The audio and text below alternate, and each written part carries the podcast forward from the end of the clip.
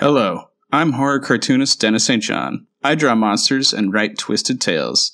As you can imagine, I was a little obsessed with Buffy the Vampire Slayer.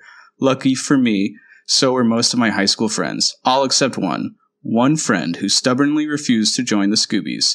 So here we are, 20 some odd years later. I'm teaming up with Doc Travis, John Teach Landis, and maybe a special guest or two. And we're going to make our friend, Michael Poley, watch one episode of Buffy a week until he's no longer the Buffy Virgin.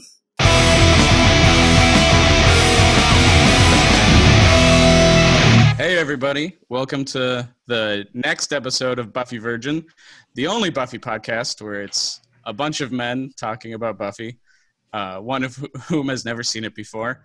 Uh, I'm your host, Dennis St. John, um, and uh, we are watching season four, episode nine, Something Blue. We are joined, as always, by the sharpest tack in the shed, Scalpel, Doc Travis. Wearing blue, wearing blue in, in, in memory. We are joined also by famous webcam boy, Johnny Lando. I'm also wearing something blue. Such a webcam boy. And uh, as always, Michael the Virgin Poley. Hey, that's right. I've only seen Buffy up to season four, episode nine, Something Blue. And this is a packed house. We have, for the first time in a full year, Jim Withington at J Withington Withing at on Twitter. What's your What's your handle? How do you do? Jay Withy. Jay Withy. Sorry. Yeah, no, that's fine. Hello. We're happy to have you back. I was not on the last episode you're on. I don't think. Was I? My memory's terrible. Hmm, maybe. Minus two. Have I Have I met you before? Is I guess the question. Maybe. I think you have.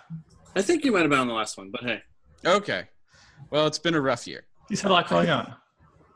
All right. Uh, so let's begin, as we always do now, with reactions.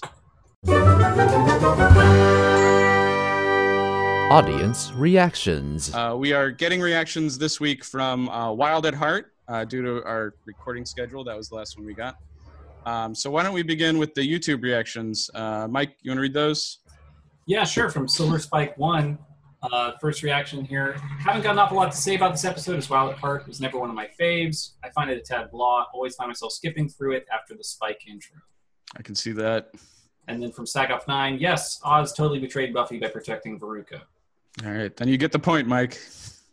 Thank you, Uh, on- Nine. The only person who looks out for my points. What? on uh, on Twitter uh, from Dennis Cattell. We have um, this is again reaction to Wild at Heart. Uh, poor Willow uh, was really put through the grinder in that episode. Fortunately, Allison was more than capable of showing a girl in torment. Uh, we f- we so feel for her by the end of that, and then cry emoji. Yeah, for real. Uh, she did. She did well with the sadness. Um, and uh, Renan says um, explains uh, Travis made uh, comments about men's sheds and just learning about this organization. So Ren and Oz gave us some more information. She says, uh, so men's sheds are pretty awesome. Uh, they were created to address issues of isolation and poor mental health amongst retired men, not only as a social gathering place, uh, but as a way to maintain skill sets and learn new ones. A lot of them work with local schools slash groups. Uh, so that sounds pretty cool. Trav, do you have anything to say to that? No, no, that was that was my impression. I've, I've just never participated in a men's shed because I Yeah. about them, and I'm not yet retired, but they sound very nice. They sound cool. Um, and she also says, uh, this is in regards to, to me reading her last tweet. She says, and your reading was pitch perfect. No smart, no snark attached. Uh, re quote unquote that app. I'd put my money, uh, I'd put money uh, on my cred, both in experience and boundless, uh, useless info slash trivia will rival pretty much anyone. Uh, so she's, yeah, really pitching for being in that episode. I think it might happen. It might just happen. Um, I hope so. So uh, why don't we go on to the summary? The summary.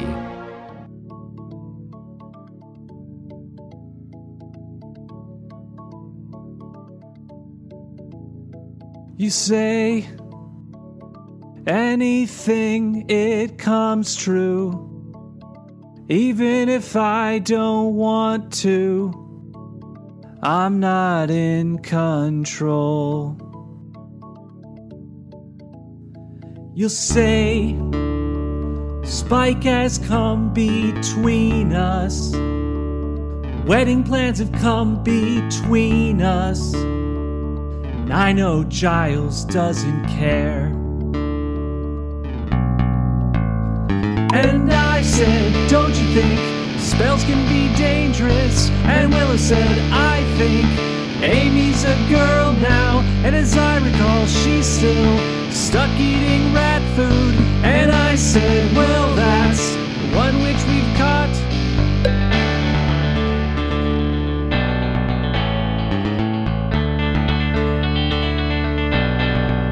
Buffy's flirty.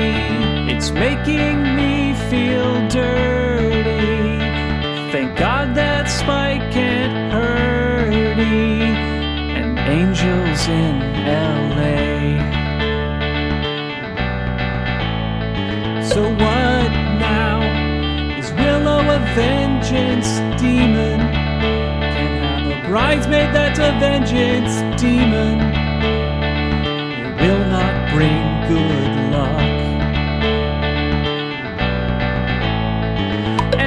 Said, Xander, you're a demon magnet. And Xander said, Hey, well, I'm just trying to help. And as I recall, Supavo demons can only be killed by drowning. And Willow's magic is more dangerous than not.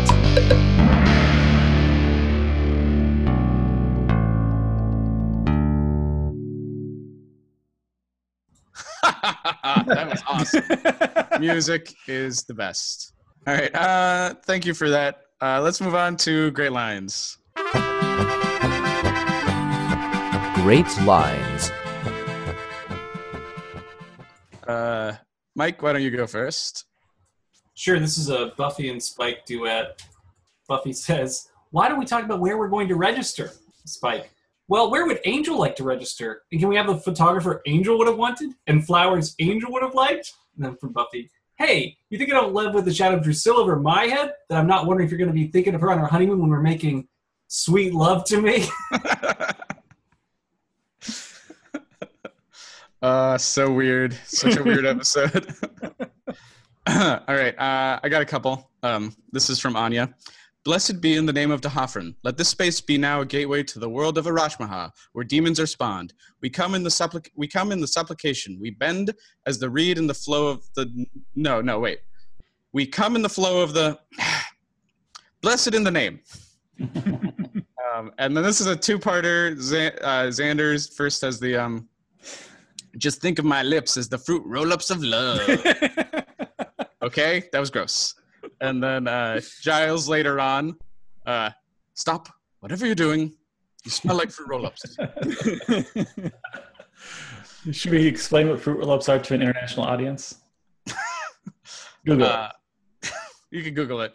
No. Uh, Jim, why don't you throw yours at? All right, I've got I've got a bunch, so I'm not gonna do them all. But I, I really um, I I, I liked the uh, the part where they're talking about Spike being being harmless, and they refer to him as impotent. He was like, "Hey," and so Buffy was like, "Flaccid."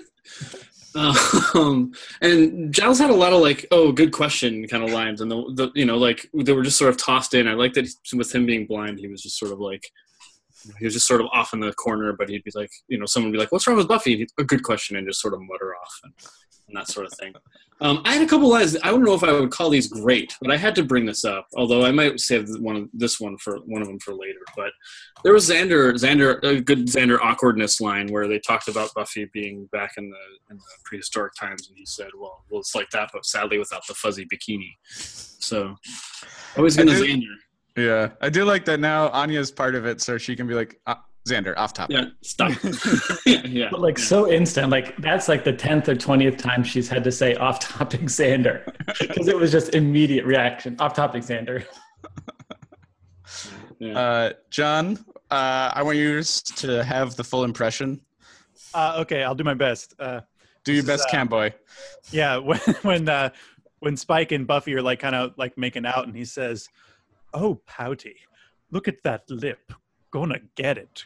Gonna get it." Now, I I chose this line, which is not a great line from the episode, but this connects with a horrible experience I had in my life. Where Uh, um, it begins early this this week. yeah. so I uh, just just I mean more awkward than really horrible, but uh, I when I had a girlfriend once and uh, I I'm very proud of you, John. I used this exact line once when we were making out about oh that lip gonna get it, and I think it was just out of like I don't know, I I don't know why I thought that was a funny or okay thing to say, uh, but then later because I made her watch all of Buffy, we got to this episode and she realized that I had cribbed this line when we were making out, and she got really mad at me, which I deserved. I mean, definitely. Perhaps a reasonable response. Great artist steal, man. Great artist. yeah, I think you should have gotten props for that. I don't know. I don't think I'm a great artist when it comes to making out. Or wait. Oh. That's not what the online reviews say. Yeah. Not what the Yelp say. Um, Trev, uh, why don't you just throw some at us? Oh yeah, so we, I think uh, so. This, I picked this because it's a it's a message that Giles leaves on Willow's um, answer machine, and if I was Willow, I would save it forever because it's the craziest message. Giles is is, is calling up. He goes, "Oh, hey Willow, it's Giles. Um, I thought you were bringing the ingredients for that spell. I really have to." And then Spike's screaming in the background, "Passions is on. Timmy's down a bloody well. You gotta let me see this." And then Giles, still holding the phone, screams back, You'll do what? Lick me to death. Oh, uh, Willow, I really think we should have to try that spell. Among other things, I'd like to shower sometime today. That was like, it's like, what is this message, man? It is like amazing. And it's on an old timey message machine. So you just walk in the room and you just push play and you get this crazy ass fucking message. Oh, I just love it. Unless you have a uh, demon answering machine.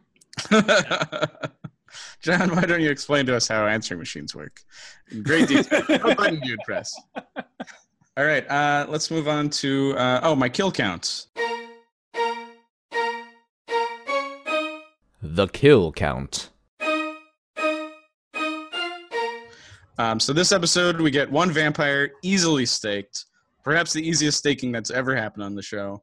Uh, one confirmed demon drowning, and two were poofed as if they never really existed. So whether they count or not is unknown to me. Uh, so let's move on to the main course: weird noticings and trivia. Weird noticings. John, why don't you start us? So, uh, obvious fashion note here, which if I hadn't written down, I'm sure all of you would have, is Willow's weird armless sweater, which I guess it's a poncho, but it's like a mini poncho, sort of like like like she stole it like uh, from a tiny cowboy. It's really bizarre. Uh, It looks wonderful. Um, I also want to point she's wearing this while out on patrol. It seems like this would potentially hinder her movement. Uh, not that it matters when it's a one stake vampire night, but pretty dangerous. And they also passed the Albert Mausoleum again, so she's walking around the same cemeteries from high school. Oh, is that Wow, the giveaway? That it's that same? one? I mean, they also like are almost almost pose in front of it, or like Buffy wants to get her their some photos for Yeah. their future wedding, right? I'm waiting for this. Uh, yeah, I just remember the Albert Mausoleum from before. Um, and in uh, Buffy Scar Watch, uh, in the scene where uh, she's uh, flaunting her neck cleavage at a thirsty spike, you can see Buffy's scar, uh, which would, of course, be the appropriate time to show it. Uh, that was the only time I noticed it this episode. Uh, John? Uh, yeah. So I, I have a question about Oz because it's it's stated twice that Oz sent for his stuff. How do you send for your things? It seems like a 19th century kind of a thing. Like you send your valet or something to go pick up your things. How does this work? I also that there was uh, Devin said that, which Yeah. I was I was saying earlier in the in Wild at Heart that he lives with dingoes, and he said that's not confirmed, but I think it's confirmed now. Is it okay? I don't know. I, i'm not sure you. I'm, I'm not sure you can assume he lives in town. But to answer your question, John, first you need to get a plot of land, preferably agricultural, or you can be a merchant banker, and then hire a manservant, and then they can send him all kinds of places, and then go back hundred years. I don't know. It had mo- I don't know how modern you know um, send for send for things. You can have people How pack your house. You can have I, I feel like what happened was like Oz called up his roommates and was like, "You guys can just sell my stuff." Like I feel like that's probably what happened. It kind of looked like somebody ransacked it too. I was like, maybe he got his werewolf buddies to like come stuff. I'm surprised the bed wasn't on fire, and, and there are all these. Yeah, it, it looked very. Yeah, it was. Yeah, I wouldn't trust the members of Dingo to like properly pack and stuff, right? They're like, we, that's what we need roadies for. like they like ripped his posters off the wall. There's still like corners on the on the wall. Like, come on, you gotta be careful with that stuff. They're, "Oh." They're as hurt by odds of, as abandonment as Willow is. Like, we never want to see him again. You know, I used to clean apartments for that were inhabited by college students, and uh, that looked like only a like a mild, uh, mildly bad. Mild ransack. Yeah. Oh man, um, I last a couple weeks ago when I was at Comic Con, I made like the biggest, dumbest messes of my of my uh, room twice, uh, which was very embarrassing because I um on my bed I like dropped a cup of coffee and didn't notice and let it spill all over the comforter, and so I just wrote a note and I with that said, "Sorry, it's only coffee," because you know it's this big brown stain in the middle of the thing. And I left twenty bucks. I was like, the worst. Like like they're you know they're, they're gonna hate me. And then like two days later, I did it again. I did the exact same move again. I was like, oh no, they're definitely not gonna believe that it was coffee this time. Same hotel. Same hotel room. Yep. Wow. Dennis, you just need to start alibying up, man. I mean, you need to find people who are going to be willing to corroborate your whereabouts on those nights. Start drinking crystal, crystal clear coffee when you're in uh, hotel rooms. So anyway, be careful where you put your coffee in hotel rooms is the lesson I learned. Uh, all right, uh, John, uh, why don't you ask the next one? Yeah, so like uh, I feel like the Scoobies are like really shitty friends in this episode to Willow because she is going through a breakup. She is feeling dumped and shitty, and they give her this massive headache. They give us massive harangue because she's having, as far as we know, one beer. Yeah, I mean, I understand she's underage, but she's allowed to have a fucking beer if she's dumped. If I was dumped and my friends gave me a hard time for drinking, I would get new friends. Yeah, that was bullshit. That upset me. That was like this fucking like anti-drug messaging on this show that like has no place in a college like level show, right? Fuck this shit. It- It's all relative, right? I mean, because Willow is such a such a straight laced character. you know, when she goes, you know, when, when she goes off like on the bench, like she can't handle like some mild. I, I mean, I don't. I mean, she's not. She hasn't had the experience to handle, you know, this type of substance abuse. I mean, um, I get that every time Buffy drinks, she like almost gets eaten by a serpent. Yeah, but they were really harsh on Buffy getting wasted. Remember that. And then of course Buffy Yeah. is like reverse. In fairness, though, like Buffy, like had a lot Magical. of beers with a bunch of jerks at a bar. yeah, and it was Willow had a light beer and was dancing. Like, What was she dancing one to, light- by the one way? light beer, one light beer and spilled a light beer. that's reasonable behavior when you're dumped. More than reasonable. That's reasonable Yeah. behavior for Thursday. But she was also a bad drunk. I mean, let's be real. Let's be honest. You wouldn't want her to have more. Nobody should be having that much fun while listening to Blink 182, right? I was God, I don't surprised to hear that because I feel like that's so zeitgeisty of uh, Buffy, and uh, I just expect them to be a little bit off, like them to be in the realm of alternative rock, but not to like be so on the nose. Because Yeah. Enema of the State uh, came out that year, and for them to be playing Blink 182, like probably one of the most popular songs, probably I don't know if it was topping the charts. Uh, but it was probably playing at least in the you know the heavy on MTV rotation, and for that to be the song that Willow's dancing light beer drunk to was a little bit of a surprise. I was like, "What? This is this Yeah. like are clips from this in a music video somewhere?" Because I feel like the they so lock down the image control and licensing as it relates to popular music, and the fact that you know you could watch this now and it hasn't been ripped out for some reason and replaced with a light rock version or something. I don't know. Just popular music is a weird thing, and uh, it's so strange to hear super popular music out of context. Yeah. It made me wonder if maybe that was a song that like it like they grabbed it and then it became popular because I was like, it seems like it would have cost too much to get that song otherwise, you know, because it was so big. they must have made a guess then, right? Because this came out Yeah. in '99, November '99, right? And that album dropped in March '99 is what. And I only know this from Wikipedia. I don't like. Hey, oh, guys, want to know any time of? No, it was June '99. So it was recorded even January to March. I don't know when they selected what was going on, but they were really on top of it. Yeah. Or they just Yeah. had a hole in their catalog and they're like, okay, let's. This is where we drop in the the song. the song of the week or whatever. Yeah. Well, I think the WB and now the CW are very much like the stations that are on top of like let's play what the kids are listening to these days, right? Like they want they want the current music. I did like that they picked the the actual like chorus lyrics of "Say It Ain't So, I Will Not Go" when she because she's all sad about him leaving. I thought that was pretty good and like right on the nose. So that was good. Was trying to see what who the studio was, or I mean, what label? MCA. I can't. I can't see Universal Music Group. Okay, I was gonna say, you know, because this was Fox. It was a Fox um, show that was aired on the WB, but it wasn't a Warner label. So I can't explain away through the music rights. Um, sometimes you can explain away as a Warner artist, or depending on the label. But obviously, this was oops. this was filmed, you know, eight weeks before it was aired, so they had to obtain the rights maybe in June or July. Uh, all right, uh, Jim, what's this next noticing you have?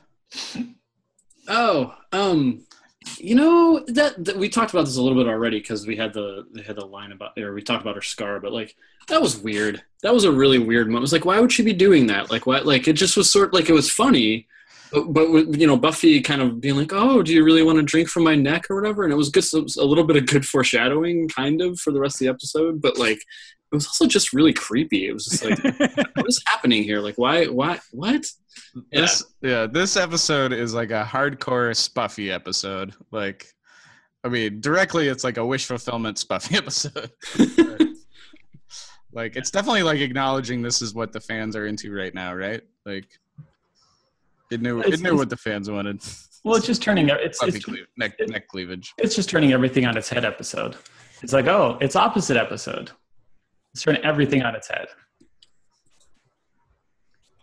But it didn't have the same setup necessarily for Giles. It was just, I mean, it was very much about the Spike and Buffy thing. Like, I guess Giles is a book nerd, so him not being able to see, that's going to screw with everything. But the Spike Buffy, yeah, that setup was hilarious and creepy. And it's so outspoken for her to be showing off her neck like that. I mean, really, the Spike tor- level of torture is really fun in this episode. Like how they just So good. on Spike being dangerous, like since you know he came to you know dinner. Oh, also, uh, Giles finally got proper manacles this episode. Adam. Yeah, I was gonna comment on. For the, just uh, oh, sorry. Angel's old place to get those? Yeah, they, they're like, you know, this. Why don't we just get him? And it, like, yeah, I like his locked in the tub situation because it's also very like Margot Tenenbaum with the TV right at the edge of the bathtub. Like, it's a weird cage situation. I mean, this, the, the, the levels of Spike are pretty funny. Like uh, later on, he's he's like, uh, I can't believe this is a team that foils me again and again. This does seem like it was written by a fan. It can't. It almost doesn't seem like it could be canon. And yet, and yet, uh, Travis, what's your comment? Off topic, Xander. move, move on. oh man, that's what we should have been saying when Xander's like sexist and creepy for the past, you know, three years or two years. Off topic, Xander. Well, Yeah. was was it on buffering where they were talking about getting a like a little spray bottle like for a dog that's bad? Just like spray spray on him. I don't think we can take credit for that joke, but I, It's funny. Uh, John, what's your comment? Oh, um, the there's like I don't know why it was that I didn't feel like it was gross when they were feeding uh, Spike blood in a mug, but then later when Buffy, uh, which is under the spell, and she microwaves it for him to body temperature and gives it to him like micro. something about that just made me gag. It's something super nasty about that. I don't know why it's grosser. I mean, and Would also you prefer if it was heated over the stovetop? Yeah. I- like, yeah, of mi- like microwaving is part of what's weird about that, and like, I guess drinking any body temperature liquid seems kind of gross, like for some reason. um, it also made me wonder about like how do they keep the blood from clotting? You know, when you have a Yeah. cup of blood, do you do you need to like dose it with something to keep it from clotting? Does that come come that way from the Yeah. butcher shop? No. you need E EDTA. That's what we use in. That's what people use in medicine. E EDTA. Wow. Oh, What What- about what is- just what does that sprinkling for? it with like a little bit of cinnamon? Would that work? Fun fact. Get this don't man some cinnamon. Gosh, I think it's totally normal. I mean, that's the that's the temperature blood is is supposed to be at. I mean, I don't think it's that I'm not weird. disputing the logic. I'm just Yeah. it just gave me a, a little bit of a. a I, I, I gagged a little when I saw it. I thought drinking blood from a straw was gross. that was the. Oh, that, I that was the love when they took the mug away. Drip, it's dripping everywhere. That was uh, sitting there with- yeah. that was amazing. Yeah. That uh um you know, in San Francisco right now there's big debates about straws and I know like everybody's making fun of liberals for straws or something, but like an anti-straw guy should totally use that gif. Be like, straws are murder. And be like, You know, it was- and it did make me actually think like, could Spike drink through a paper straw, or would that, you know, would the blood get, you know, kind of just like any other drink, you know, especially a body temperature drink, would that work in a paper straw? Hmm. what Call about a cold Mythbusters. noodle? Oh yeah, for a while. Then and then, or or you can do a metal straw. Yeah. Yeah. Or uh, yeah, I don't know. I mean that the whole the whole him drinking blood is just ah just so amazing. Yeah. It's good stuff. uh Mike? Oh yeah, so this amazing scene after Willow has endowed herself with godlike powers and then just suggests the idea of Amy no longer being a rat and then she's there and then she's a rat again is insane. And like I I it's one of the Did most that um, did that drive you crazy? Because like you know you've like got a long running like uh prediction about that, and you're like ah ah. Well, I know I'm sure it made fans of the show crazy at the time. Ma- yes, it does make me a little bit crazy. It's such an amazing throwaway gag to do to like acknowledge that Amy's a powerful magician. She'd be a great ally. I'd love her to be here. Then she's here and she's like briefly reacting to being human for a second and is so excited. Uh, and then like is back in rat form. I rewound it because I was like, how did what induced that? Because I like I couldn't I know she just suggested the idea it happened. It's a great manifestation of like how powerful Willow is in this, you know, after this blessing she's given herself. But like that's such a rad sequence and like it's so playful and demented. And then also that as a rat, I guess if you're on all fours, that's the equivalent to having your arms and legs covered. And I get that that's like a PG way for her to be there and then back without exposing her body. But uh, I was still like, eh, I, I, I wanted her to be in a more awkward pose than that than they gave her, and so that also threw me because I was like, that is a, I don't know, it, it's a, a lovely scene. I also like uh, uh, that she did do her spell like in the dorm room bathroom. That kind of cracks me up. Like that's such a great like, like the dealing with being a magic user in the normal world and like Yeah, like this has a big enough floor, so we'll do it here. yeah. Maybe the candles won't burn the carpet. There's no carpet to burn in here. Yeah. Yeah, everyone stay up Willow's had a few light beers. Also like that they got the actress who plays Amy back again Yeah. like Just to do that. a split second. They're like, "You're gonna come on. We're gonna get you naked, and then we're gonna get you out of here." And that's like a it's a fun it's like a deep callback. You know, if you you can't it's like again back. It's like the reverse of what was going on on TV t- at the time, where it was like you can miss a couple episodes and still know what was going on. This was like the we always talk about Buffy being like the um, the show with these long story arcs. So it's like a way way callback, which is amazing. Yeah. Yeah her hair looks too good for her to have been a rat all that time. Should have been more of a rat's nest. Uh, yeah, Uh, Yeah. Yeah. You're welcome. I don't. Maybe. Uh, uh that's good. I was like, maybe Willow takes care of her pet. But Oh yeah. Also, what? How how can they have a pet rat? I mean, how can they have any pets in the dorm that isn't like a goldfish? well, It's we have so crazy. never met their RA. They don't. mean, that, Well, if it's a Riley type, it's fine. Riley would let any girls do anything they wanted. So it's fine. He is a lesbian. Oh, yeah, we totally ignored the weird, the weird opening. Yeah. Yeah. Sorry. Yeah, I don't even know what to say about that because Yeah, I don't either. It's a Yeah. it's, it's a weird joke that doesn't work. Doesn't land. No, not at all. Uh, so um, in the scene where Buffy, where uh, Xander is trying to like comfort uh, uh, Willow, he's like, "We're not doomed," and like I thought maybe that's a reference to the "I Robot You Jane" episode where it ends with them all being like, "Face it, we're all doomed." That's how I took it. I yeah, I definitely thought that was a callback. I liked the callback then. A lot of callbacks this episode. I have to say that scene. I think if you're talking the, the one I was thinking of, like when when he was basically like, we, we're we're all going through stuff. Will you know we all have pain. Will and when she was just like, oh poor me, I live in a basement. I was like, wow, damn, that was cold. I mean, that is maybe why she shouldn't drink. yeah, yeah, yeah, the shitty mean drunk, but yeah. let her have a beer. It was it was funny when she when uh when she when Willow was like to Xander, "You're a demon magnet." You know, first praying praying mantis lady, then the Inca mummy girl, now Anya. It's interesting she left out Cordelia, even though she and Cordelia didn't have a very good relationship. She easily could have said Cordelia and then now Anya, but she didn't. I do like I like Xander's label as being a demon magnet and it fits, but like uh, she dated a, a robot demon and a werewolf like Yeah, she's like a glass supernatural houses. magnet. Glass houses. That's all. Yeah, yeah, yeah. The, the the comeback for that is fairly obvious. Also, it appeared f- through this through the story, um, the episode, it seemed as if Anya told, said that she was a human first, and then Oh, was yeah. a demon. So it's like Anya's human. That's her natural state. She was just practicing magic, and then got recruited to be a revenge demon. I was gonna bring that up later. Yeah, So this like, is oh, it's only- the first time it's been indicated that Anya wasn't born a demon. She's Nice. she was really a witch, right? I mean, she was really Yeah. doing witchcraft.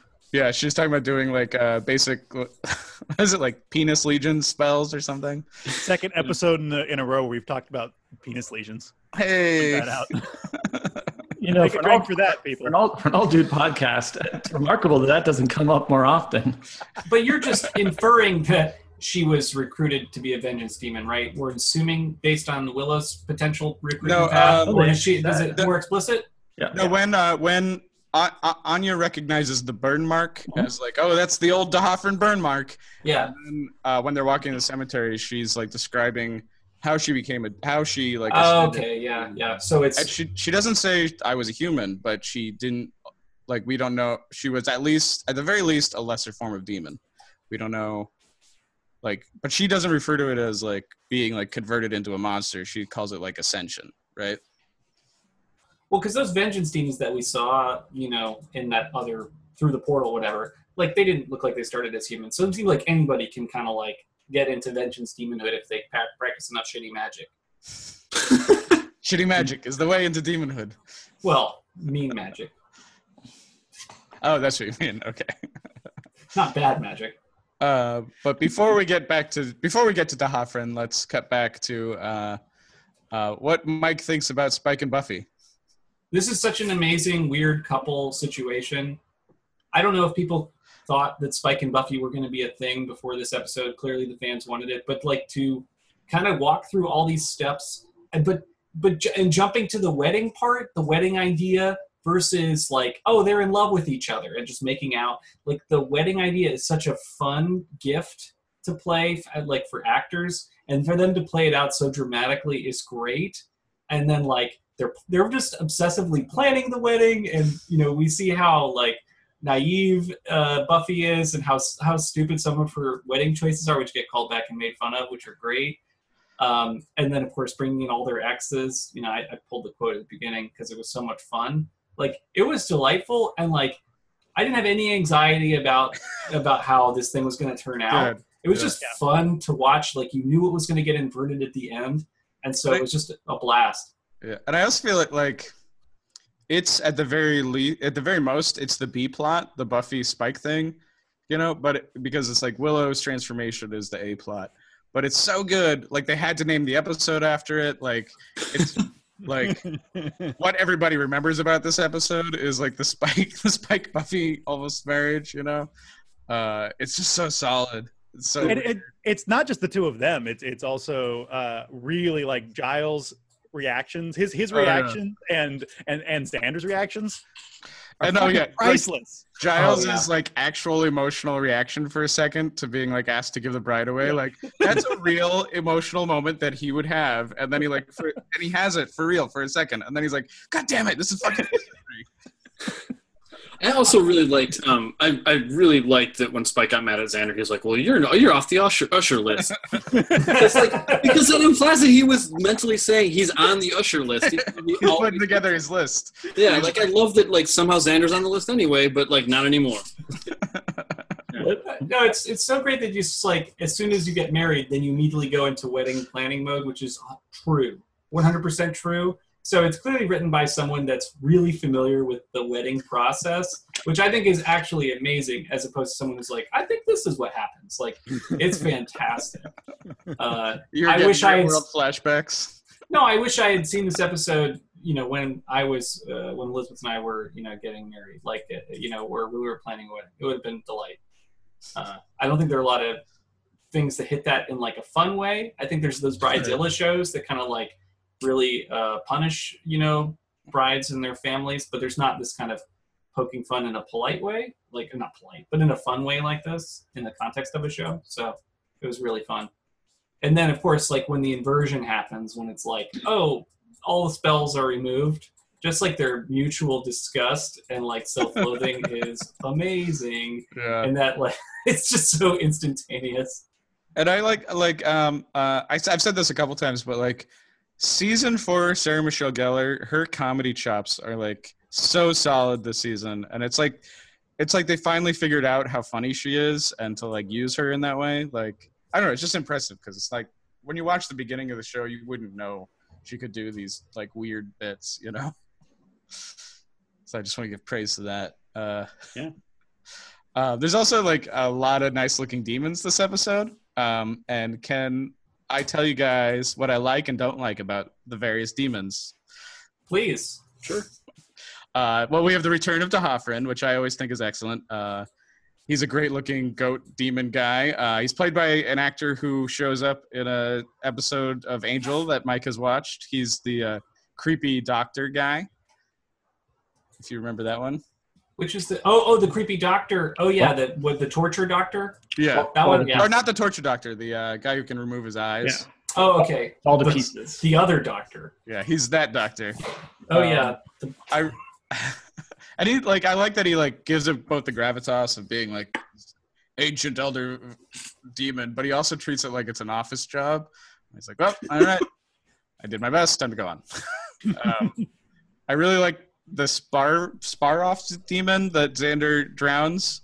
Both like weird and gross looking with the big teeth, and like I think in this show, vampires have like so many weird rules. And sometimes like demons are just like big monsters or just like big animals. So it's funny that this one random demon has a really specific weakness that like not only do you like drown it but like drowning it causes it to like smoke and melt.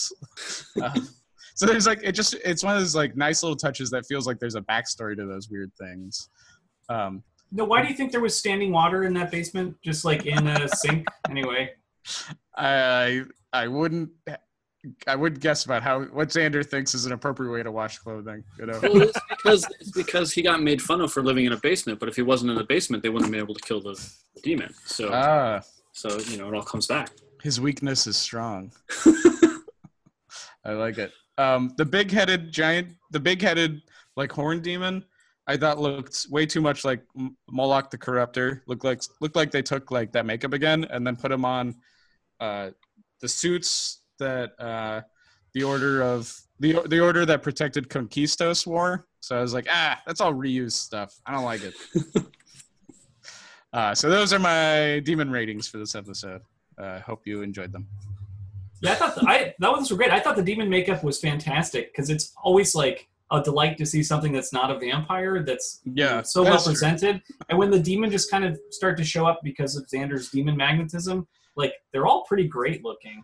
And then when Anya introduces the idea that oh, this is one that can be killed by drowning, and then there might be all these other rules involved Yeah. with getting rid of them, it's like Mhm. it just feels really the, the chaotic potential is really great. I feel like they don't do it to the justice they could have, and it's that's the disappointing part for me about these demons. Is like they set up that there could be crazy amount of shit coming, and then it's ultimately like uh, just like running around slapsticking in uh, you know a tomb. But like Yeah. things could have been a lot worse, and I wish they'd made them worse. But it was still And it's also nice to see like Anya because she's got like eleven thousand years or eleven hundred years of like demon history. Like can just immediately like even better than Giles like recognize a demon and be like, ah, that one dies this way. Like I used to date one of those five hundred years ago. You know, oh it's shit. nice. Go ahead, sorry. I'm just saying it's a nice bit of world building that they're, Yeah. you know, like uh, at any given time, there's like 10 random demons within half mile radius. Like they're there, you know. Oh, that's something I wanted to like because they poof away at the end. Like I was gonna be like, did the spell spawn them or Oh. were they drawn that was really weird. That was a really weird touch. It's like, why did they disappear? Just because the episode's ending? Like, It would have been funnier if they like just woke from the spell also and were like, "Oh, sorry about that. Like, oh, I was taking care of my kid. Where what happened?" I like your demon voice. That Demon cookie monster. Dennis. That's good. I gotta say the demon the demon cosmology like uh, genealogy or whatever you want to call it, like the amount of the demon catalog is really crazy on Buffy, and it gets so much crazier on Angel. Yeah. so I just Yeah. watched an episode. Well, I mean, all of Angel. They keep. I want to say every episode, but they just introduce so many weird demons on that show that haven't yet like trans like transgressed or like not transgressed. They haven't made it their way over to Buffy yet. So the, for instance, uh, there's an episode where Wesley reappears, which I just saw, which was amazing. And there's like a crazy demon speaks another language, and like these Yeah. like there's these. I mean, it's just so many weird, uh, you know, hard to describe easily. And I would love to get your take on all of them, Dennis, when we do an Angel recap. But Yeah, just uh, so the audience knows, we're gonna do an Angel recap. Um, uh, I think in a few episodes, on episode twelve of this season, we will uh, recap the first eleven episodes of Angel.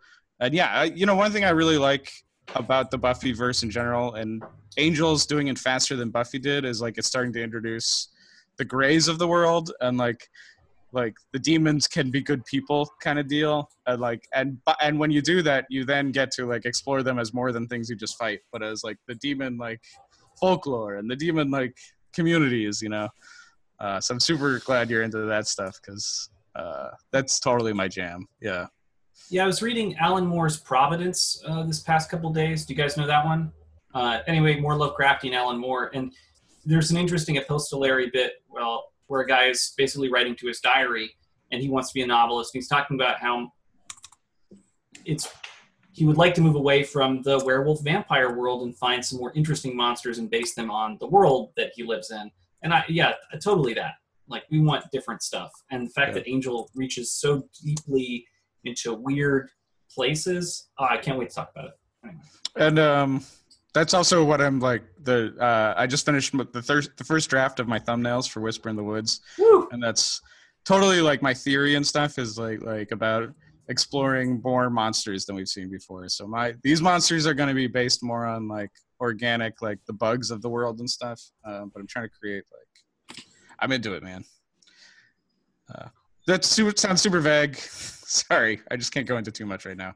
Uh, but like just that yeah there's more than vampires and werewolves right? Like and uh and those are the things that have the most specific rules we know but like those the world exists for the for these other things and they have they have rules we just don't know about right?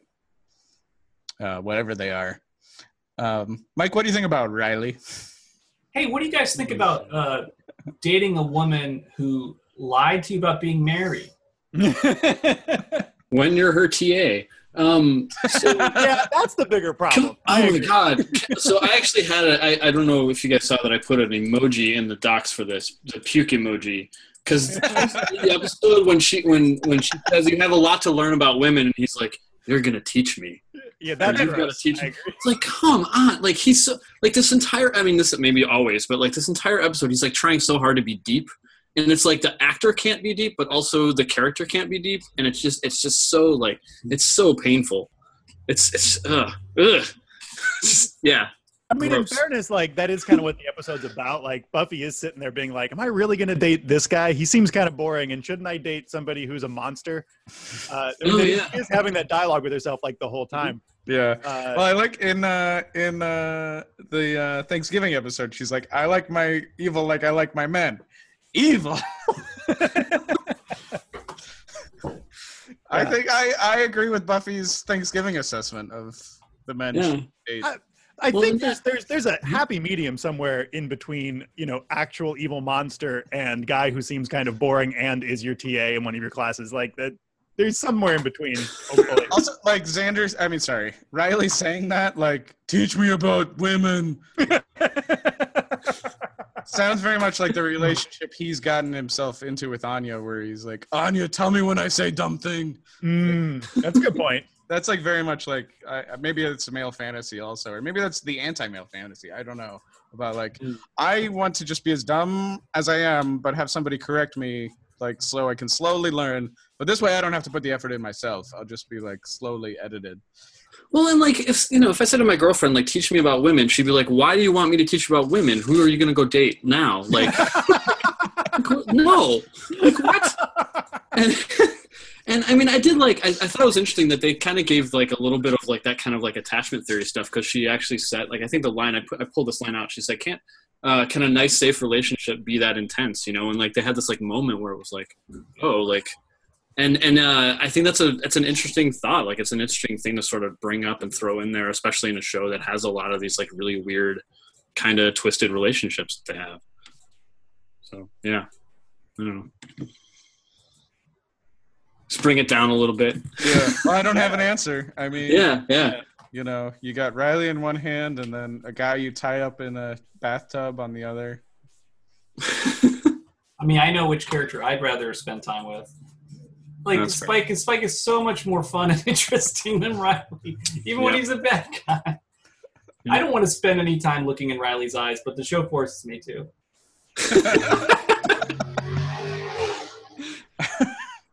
Uh, uh, all right. Uh, why don't we wrap this up with Mike's last comment? Oh, you talked about this briefly, but the Vengeance Demon clearly operates, you know, his business, or he operates his recruitment like a business. And as soon as Will- Willow's like, ah, I'm not really interested. I actually, you showed me my friends for a second. I realized they're in trouble. I don't know. That's probably shouldn't have done that. He's like, oh, my Hmm. pitch was wrong. I work Oh, on yeah. this for the next time. Uh, and then he's like, oh, here, take my talisman. You know, look me up. Oh, well. No, he's like, I think he would have kept arguing, but it was five o'clock, and he was just like, uh, uh, I'm not going to take this home. Yeah, he had to go watch some Simpsons reruns, so he's like, yeah, "I'm done." Well, it works nicely in the way the, the arc of the episode because it's obviously like a, a subverting expectations thing where they it you know the music swells and then it's just they cut it off. It's then it's a gag. Um, Yeah. But it's nice because it, it I think in the way the episode functions because it's a signal to the audience like you think the episode is about this, you think it's going to be about this monster, but it's actually about this other thing, um, which is cool. I think that was a, that was a neat. Uh, it was, it was it was a neat little trick of writing, and I think I think it works Yeah. in the episode. Agreed. I want to have one more observation to this crowded section. But while watching this, I did think that Oz was going to be reappearing in this episode, just based on the foreshadowing in the early part, where Willow's so much longing for Oz, and then when he didn't appear, I, I just expected her to wish for him, and she didn't. Yeah. Like like if she's that upset and that torn up, she's not muttering or like walking around muttering like I wish he was here. Like like she can accidentally like make Giles blind, but she doesn't accidentally say I wish he was here at any point. Like I thought it was really yeah, it was really weird. He can't even make the Q-tip unbendy though, so Yeah. How does, That's fair. I don't. I don't think. Yeah, I don't think the episode's really clear on how the magic works. Right. I think it, it's just badly because she's just she's not very good at the spell. So it's kind of Right. it's sort of like uh, it's sort of like when you like splice wires badly and they work intermittently. Oh, I thought it was like when she wishes for something in a sp- particular like declarative way, and not when she says like "I will that." Like, Right. uh, let's move on to questions for the group. Questions for the group. I thought that uh, Riley's idea for a picnic date, where uh, he he prepares all the food and Buffy just shows up. I thought that sounded lovely, and I'm totally going to steal that date. Lovely. I'm going to use that. Um, what's the best date that you've ever done? Been on? Done been on. Yeah. wh- What what what what date you done been on? Uh, I don't know if it's my best. The one that comes to mind, the the quickest for me is I did a double date at the drive-in, where and it was partially the combination of like events that happened that was nice. We did double double date at the drive-in where we brought our own like beer and stuff, and then uh, we watched How to Train Your Dragon, and the audio went out just at the right time where one of us, and in my memory, I think it was me, but you know that's my memory, started singing the Aladdin like a whole new world like at just the right time.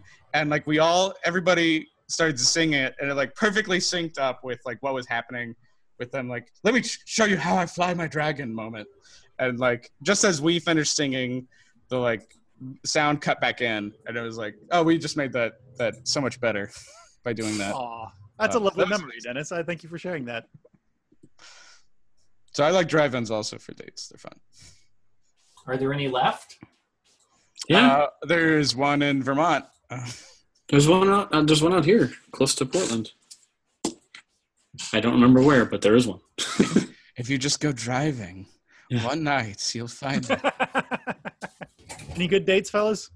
Uh, I was gonna say, you know, last night I had a really nice time with uh, my wife. We went to a housewarming party, and we ended up being the last guests with the other couple, and so it got very double datey, and we hung out and looked at stars together.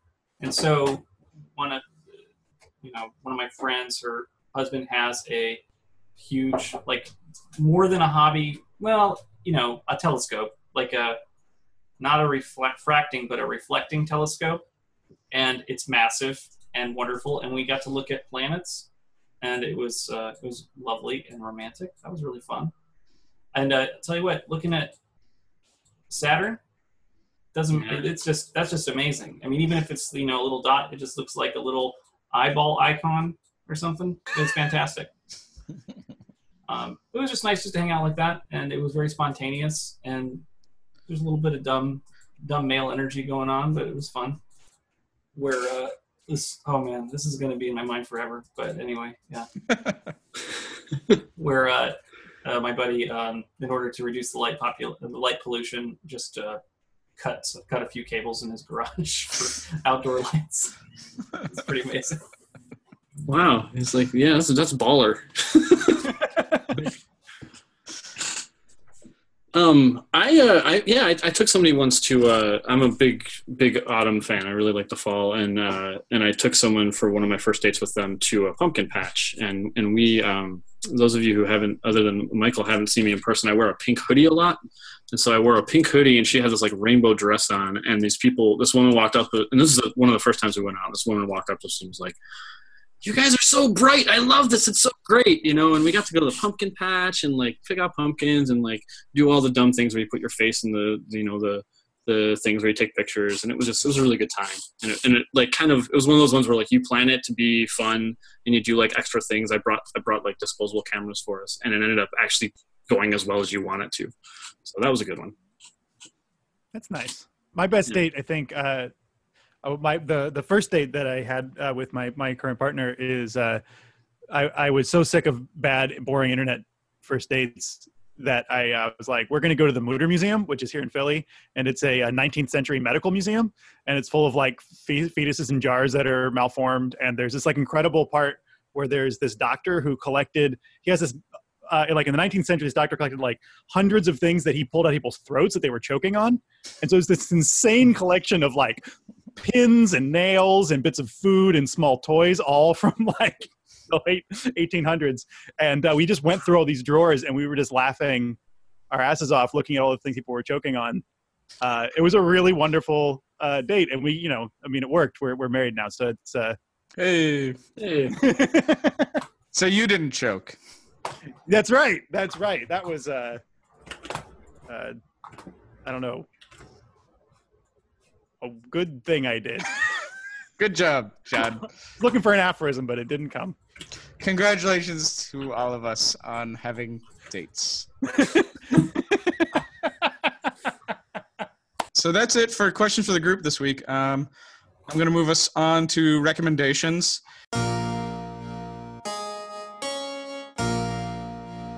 Recommendations. And so I did something a little different this episode. I thought since there's the three main characters got hit with spells, I would uh, make movie recommendations based on those spells.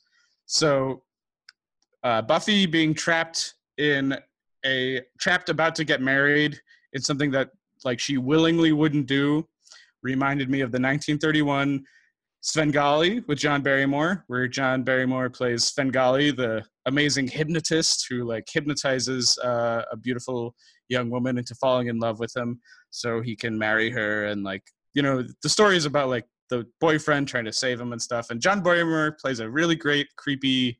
I guess he's maybe a gypsy or something, but he's a hypnotist. Um, and the term Svengali comes from that, like that it's just hypnotism. And there's a really great line where he like makes the woman say like "I love you," and then Svengali feels like oh, that's such an empty gesture, and he goes, "Never mind." It's just Svengali talking to Svengali. Uh, so that's my recommendation for the Buffy section. Um, for Giles Going Blind, I recommend uh, the 2002 uh, J horror movie, The Eye, about somebody who's been blind since they were two, getting eye transplants that turn out to be haunted by ghosts. Uh, it was remade into a Jessica Alba movie, but I recommend the J horror version. As always, when it comes to like American remakes of Japanese horror. And then um, this one is dumb because it's more based on the title than actually what happens in the movie. Uh, but uh, for Xander becoming a demon magnet, I recommend the 2002 movie Demon Lover, uh, which is a weird movie about like um, people trying to like do an online like tr- people trying to like bid and stuff about like uh, uh, anime pornography and like it gets like surreal and weird and it's like a very like hackers type styled movie um it's a weird movie i kind of like it but it's not a movie i rewatch a lot or anything but demon lover 2002 uh, That so sounds that was- insane. I'm not even sure I followed what you were talking about there. Uh, so uh, how do we feel? Do we want to go into themes or predictions? What are we? I feel like predictions is going to be pretty exciting this week. Oh, you have a feeling? Or do I've you got a feeling. I would like to hear if any predictions were resolved this week.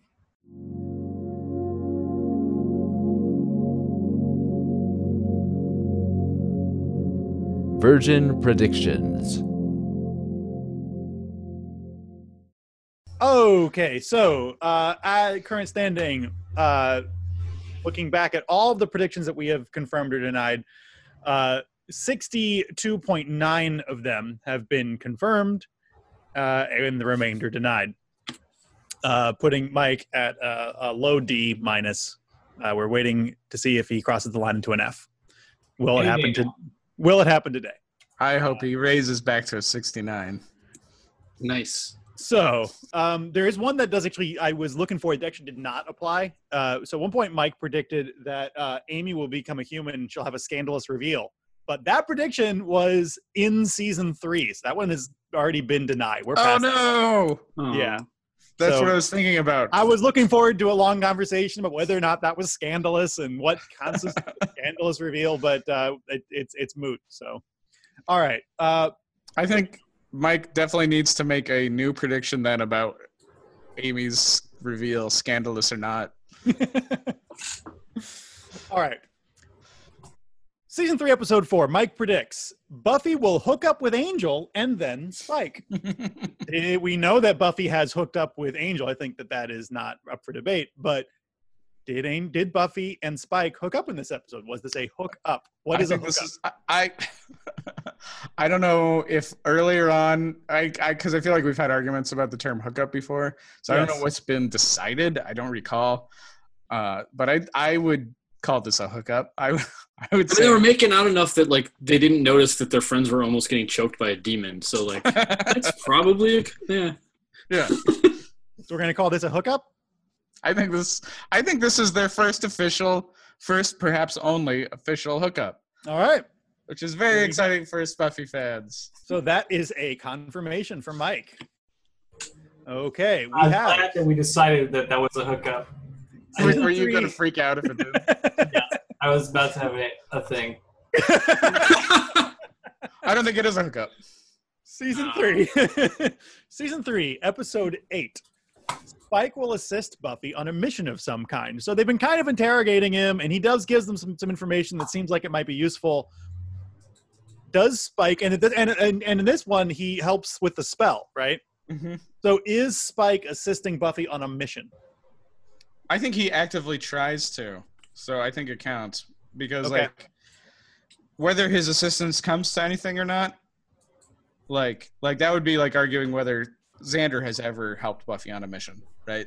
I think he actively tries to, and he does like fight some, or no, he doesn't fight demons because he's like, if they come, I can't do anything to protect you, right? So Dennis says confirm. Jim, what say you?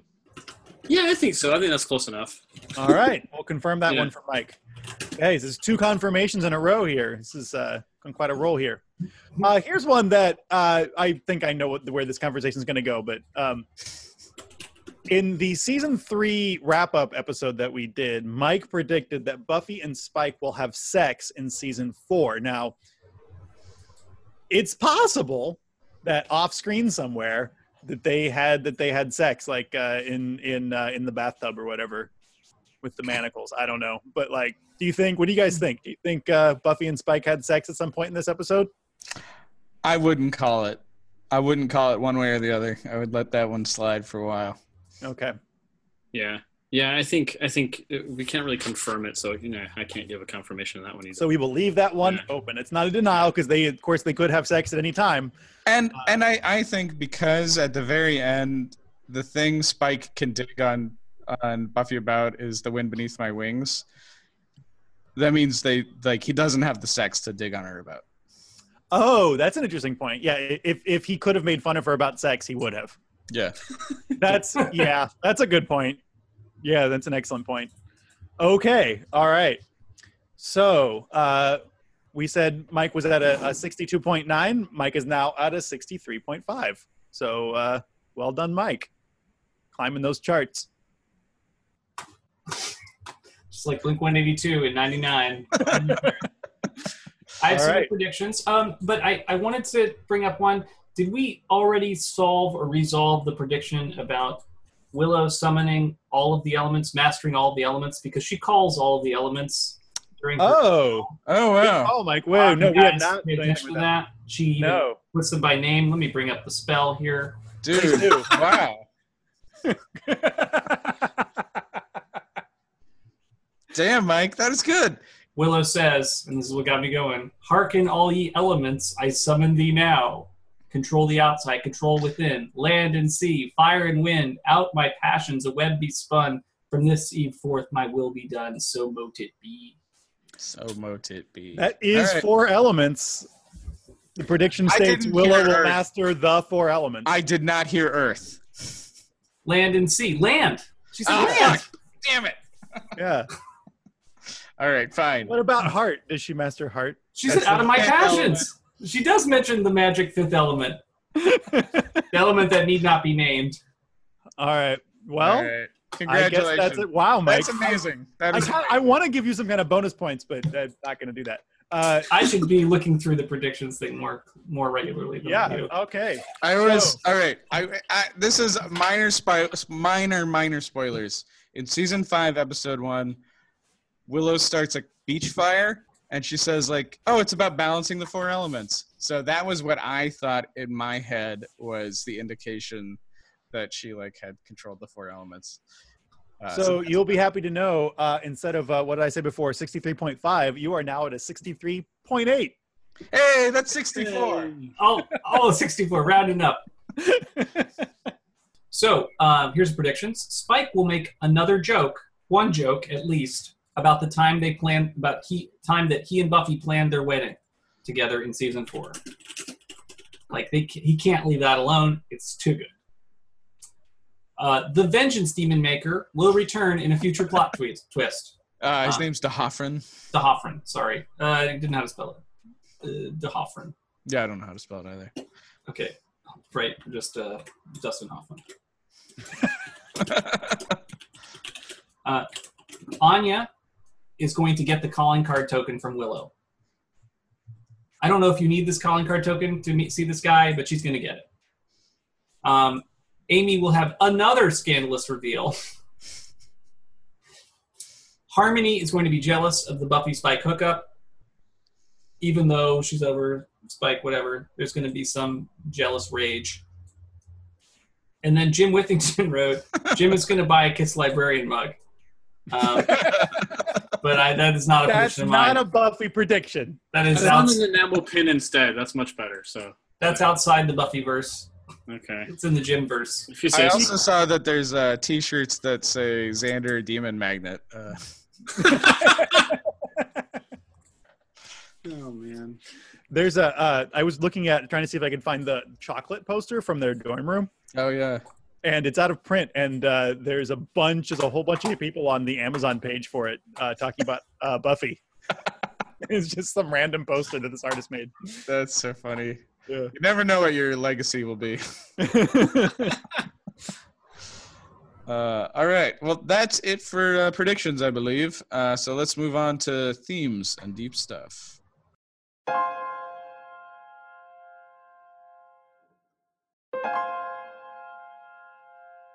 Deep stuff.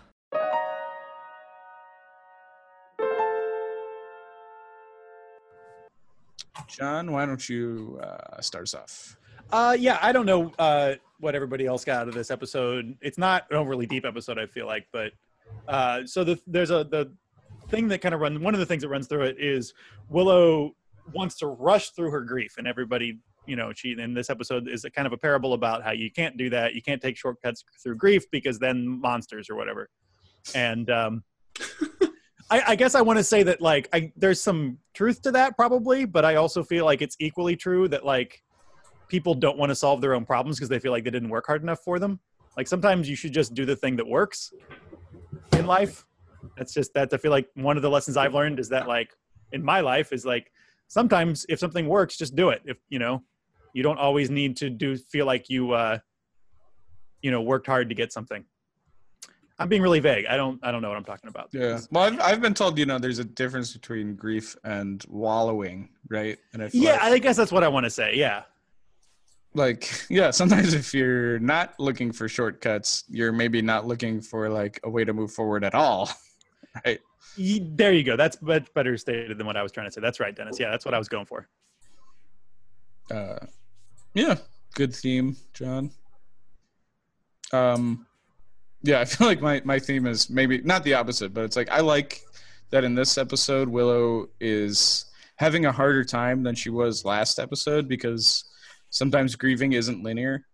And like a lot of things don't like a lot of fiction doesn't seem to understand that right? I just like that. It's like yeah you can be having a good week or like a week where you're focused on other stuff and then like some shit hits you and you're like back to the beginning again you know um, so i like that that uh, the episode isn't treating this like well she's at 10% she's 10% better than she was last week and like by this curve she'll be perfectly fine in three episodes you know Yeah. That's really well said, Dennis. That's that's really beautiful. I feel like I I don't have I didn't understand that till you said it, but it totally makes sense.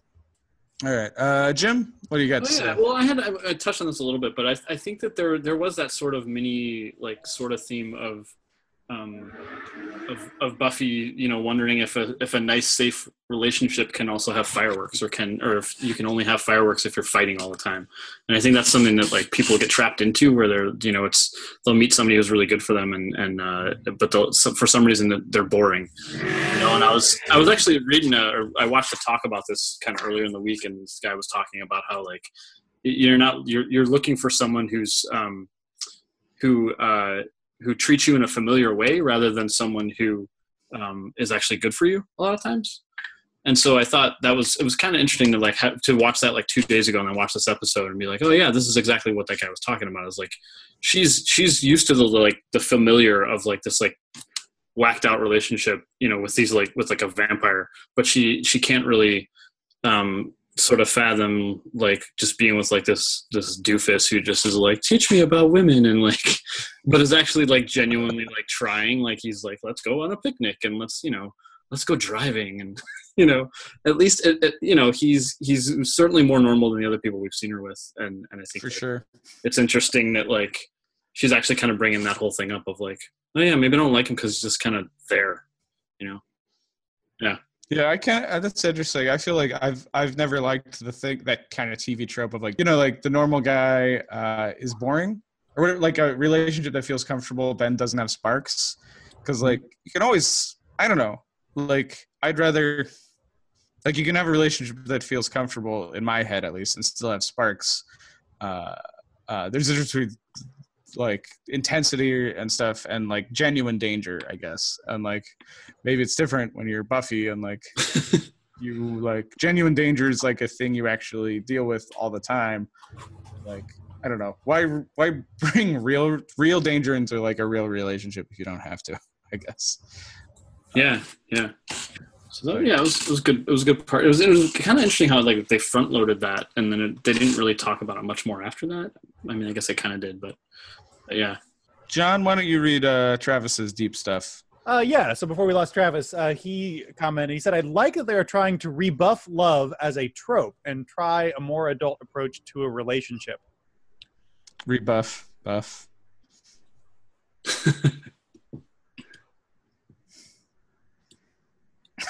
all right I'm just trying to understand what Travis means by that. It, it- obviously, uh, he's better interpreting his own notes. Anybody else uh, feel like they understand his mind? I feel I don't I, I feel like he's talking about Riley there, right? Not about Yeah, I think so. Spike being the the uh or maybe they're maybe he's talking about Anya and Xander and their relationship being more adult. There are there is fruit roll ups involved, so Yes. The fruit roll ups roll ups. uh so let's leave that mystery as the finale for this episode. I've been your host, Dennis St. John. You can buy my comics online on Amazon. I'm uh, The Land of Many Monsters and Many More Monster Tales is now on sale at a cheaper price. So get it now. Uh, and all you who bought it at the full price, thank you, you suckers. ah, I'm a sucker. I love you anyway. Uh, um, yeah, I'm uh, D E N I uh, S C O M I X on Twitter and dot com. Uh, Mike, where can people find you? At Michael Poley on Twitter, and that's about it right now. I'm on YouTube, but just Twitter me. Jim, what are you doing online? Oh, I'm on microblog at JW, and then I'm also on Twitter at, at JWithy, W I T H Y. John, you got anything to promote, promote this week? Not at the moment. Nope. All right. Well, you can find us, Buffy Virgin, online at Buffy Virgin Pod on Twitter, at Buffy Virgin on Instagram, BuffyVirgin.com. Uh, we are all over the place. We are fun. Subscribe, like, give us reviews. We love it. And we'll see you in hell.